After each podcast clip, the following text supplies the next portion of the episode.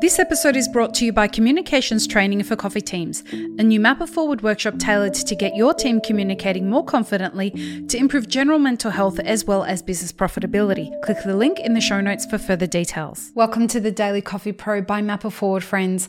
I'm your host, Lee Safar, and this is the third in a five part series that's titled Preparing for Change. And the kind of change that we're talking about is an economic change that's happening on a global scale or has the potential to happen on a global scale. The last couple of years, we've been talking about an economic tsunami that's coming. Is that happening right now? We don't know. But we do know that the economy is heating up and um, or the stresses on the economy globally are heating up and they have been for a couple of years now when it comes to inflation and interest rate hikes uh, and now, again, with what's been happening with the global banking situation. So, uh, in the first episode of this series, we talked about how do you prepare for the change that's coming. In the second episode of this series, which was the last episode, we spoke about understanding your financial position and we spoke specifically about income, debt, assets, and pricing. Now, in this episode, we're going to look more deeply at income and securing your coffee revenue streams.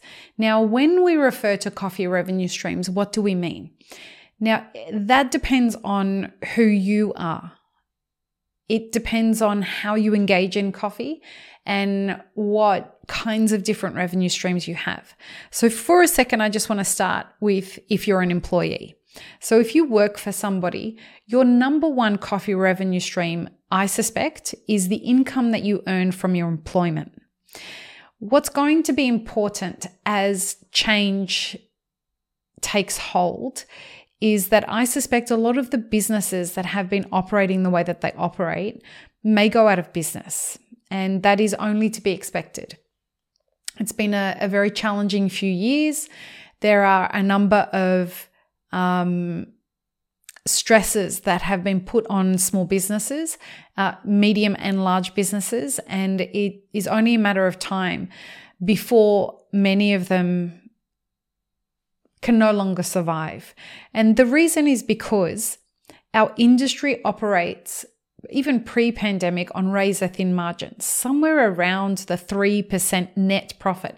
That means the margins that our industry operates on after we take into account all the goods we buy to run our business and all the expensive, all the expenses that it costs to run a business, our operating expenses, when we deduct all of that from our revenue, what's left is somewhere, if the business is being run well, somewhere around 3%. So that's razor thin. Because of inflation, a, lot of those, that 3% net gain has worn down because a lot of businesses have customers who are extremely price sensitive. So they had to be very careful of how they increase their pricing. So if you are an employee, it is important to make sure that you're working for a business that you have confidence has the ability to weather uh, an economic tsunami. And how do you do that? Well, you have a conversation with your employer and you garner a confidence level, realistic confidence level, on whether you think that they understand what's happening and how they're going to move forward with it. So I I am utterly impressed by the younger generation in our industry and their ability to have difficult conversations. So I would encourage you to lean into that if you are an employee and have conversations that are most likely to give you insight into your employer's knowledge and uh, preparedness about this situation. Now, when you've done that, then I want you to start thinking about how can I add an alternate revenue stream in coffee or outside of coffee to my primary revenue stream. Now, the reason I want you to do this is because I want you to have learnt from what happened to a lot of people in the pandemic. Had it not have been for government assistance, many of the employees in our industry would have been completely screwed. So I don't want you to get caught unawares. I hope that if you've been a long time listener of this podcast, this is already something that you have been preparing for, you have been saving, you have been making sure that you reduce your debt. Uh, but it is really important that you start considering how you can get an alternate revenue stream, whether it is content creation, whether it is consulting to as like a, a, a, concierge online to help people who brew coffee at home. Um, you can become their kind of consultant. Uh, whatever it is, this is if you haven't already done this, this is absolutely a time to start looking at diversifying your revenue streams. Can you pick up extra work somewhere else?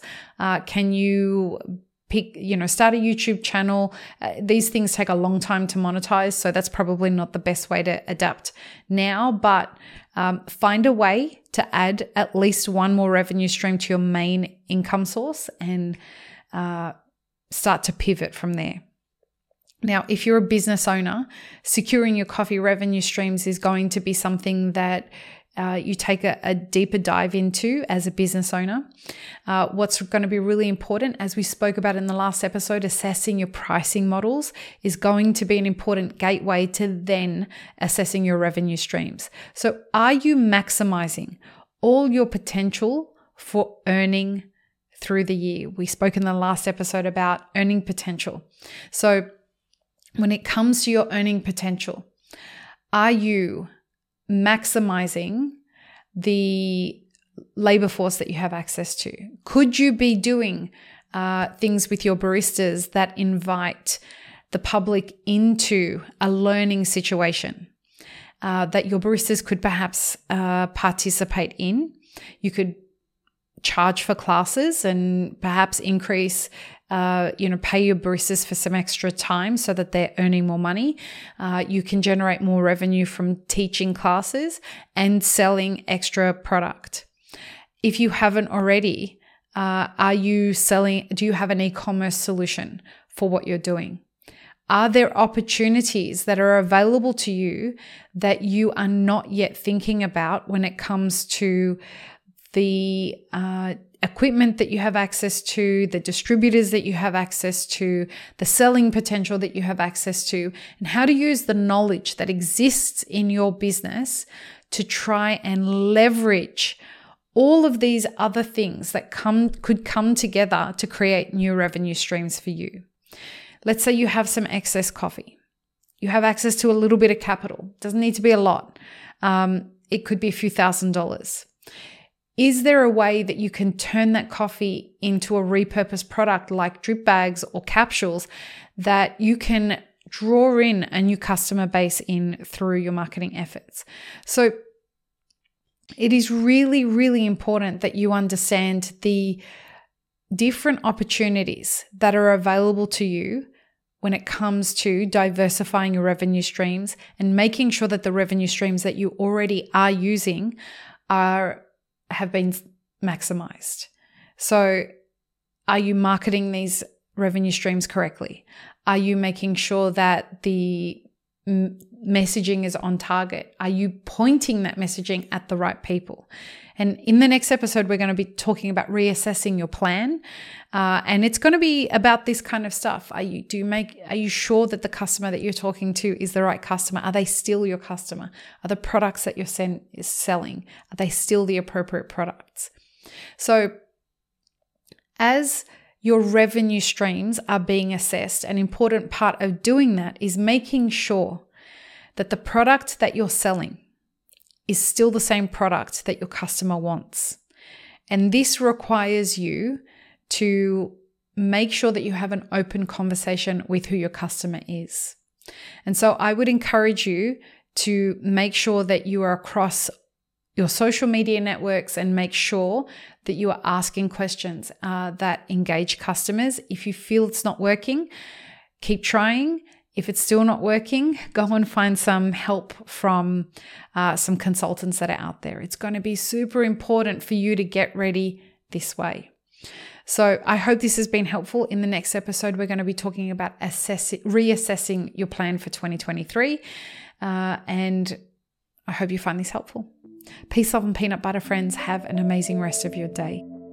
Thanks for tuning in, friends. There are two ways you can support this podcast. Firstly, become a paid member of our YouTube channel. Secondly, you can join our Patreon for as little as $3 a month. Both have options for exclusive ad free content and early release content. Don't forget to subscribe and share this podcast with your friends. The Daily Coffee Pro is produced by Map It Forward, and the music you're listening to is called Run, Run, Run off of my album Laundry After Midnight. To get older episodes of this podcast, as well as more information on Map It Forward, head to mapitforward.coffee. You can find links and more information in the show notes below.